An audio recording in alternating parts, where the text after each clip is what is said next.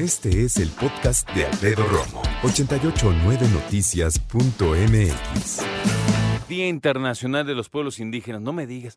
Pues sí, no que no sabías. No, pues yo te informo, mira, faltaba más. 9 de agosto se conmemora el Día Internacional de los Pueblos Indígenas, establecida por la Asamblea General de Naciones Unidas. El objetivo, fortalecer la cooperación internacional para sensibilizar sobre las características de esta población, los retos que enfrentan.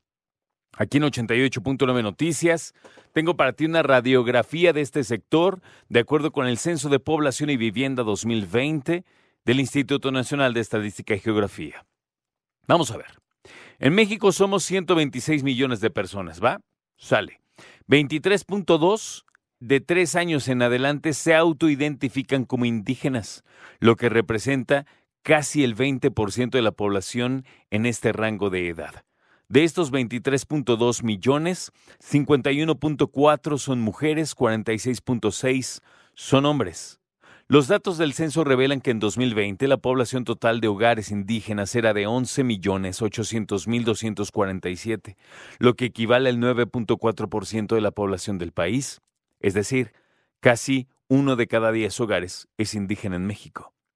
Según la información, en cada hogar indígena viven en promedio cuatro personas, lo que representa una cifra mayor al promedio nacional, que es de 3.6 integrantes, 4.1 en este caso los indígenas. En tanto, los hogares indígenas, el 74% refirió que el hombre es el jefe de la familia, mientras que el 26.1 dice que es la mujer. Además del total de la población indígena en México, 7.4 millones de tres años en adelante hablan alguna lengua indígena, 6.4 también hablan español, 866 mil no hablan español.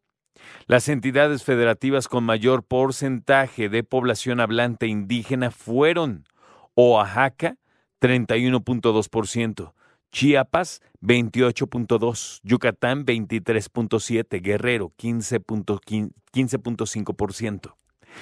Otras cuatro entidades acumularon el 50% del total de habitantes de la lengua indígena del México, mientras que en los estados con menor porcentaje, los que menos tienen lenguas indígenas habladas hoy por hoy son Zacatecas, Guanajuato, Aguascalientes y Coahuila. En la actualidad se hablan, escucha, 68 lenguas indígenas en nuestro país. ¿Cuáles son las que más se hablan en México? Náhuatl, maya y tzeltal. En tanto, las lenguas indígenas que se hablan de manera predominante en más de una entidad federativa destacan en náhuatl, en 15 estados, el maya, predomina en Campeche, Quintana Roo y Yucatán, el huichol en Jalisco, Zacatecas, el maya en Sinaloa, eh, perdón, eh, también en Sinaloa y en Sonora se hablan lenguas indígenas. El censo revela que existe un grave problema ya que la población de 15 años más hablante de la lengua indígena registra un nivel de escolaridad promedio de 6.2 grados, equivalente a la primaria solamente. ¿Cómo ves? A diferencia de la escolaridad fue más notable en las mujeres hablantes de la lengua indígena. En promedio tuvieron 5.8 grados de escolaridad, ni siquiera la primaria. 9.9 grados de las no hablantes en lengua indígena.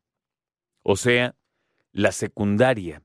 Mientras que en el caso de los hombres que hablan alguna lengua indígena tuvieron un promedio de escolaridad de 6.7 grados, o sea, estudiaron accedieron a la secundaria al menos contra 10.1 grados los no hablantes en la lengua indígena, que es, según yo, el primer grado de preparatoria.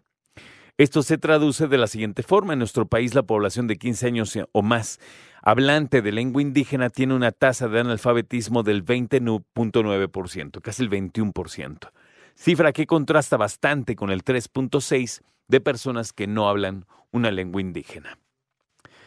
Nosotros somos México y México tiene un montón de lenguas indígenas. ¿Conoces a alguien cercano en tu casa que hable una lengua indígena?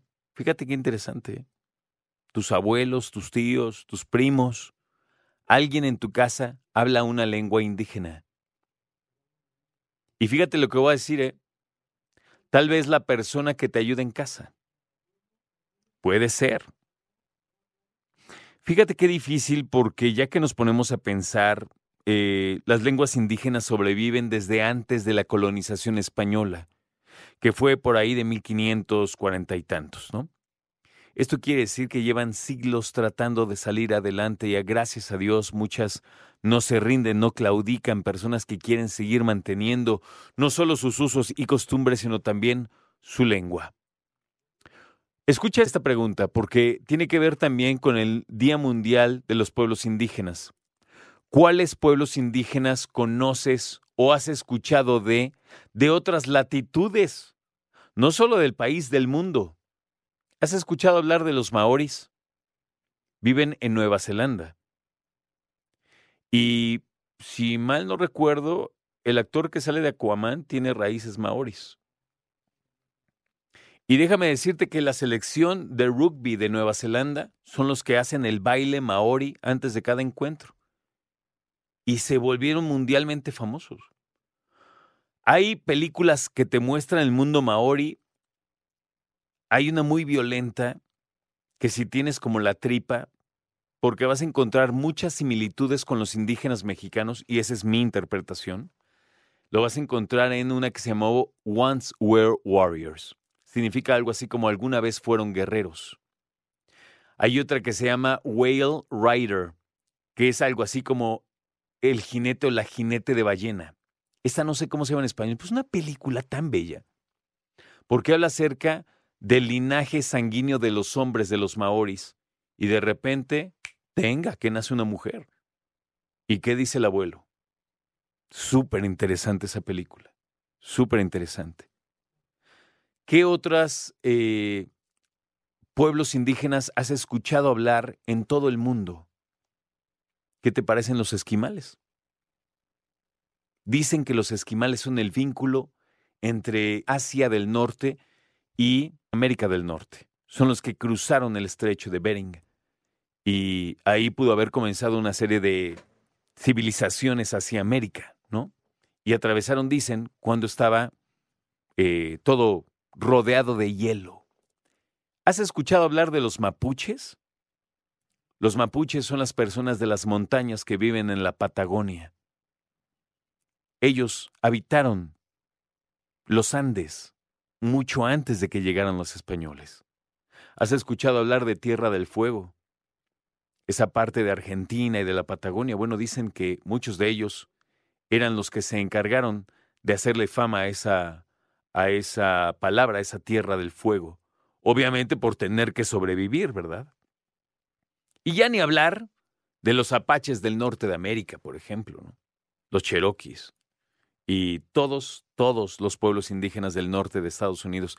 Eso tomando en cuenta, claro, que los más importantes para ti y para mí son los mexicanos. Escucha a Alfredo Romo donde quieras, cuando quieras. El podcast de Alfredo Romo en 889noticias.mx.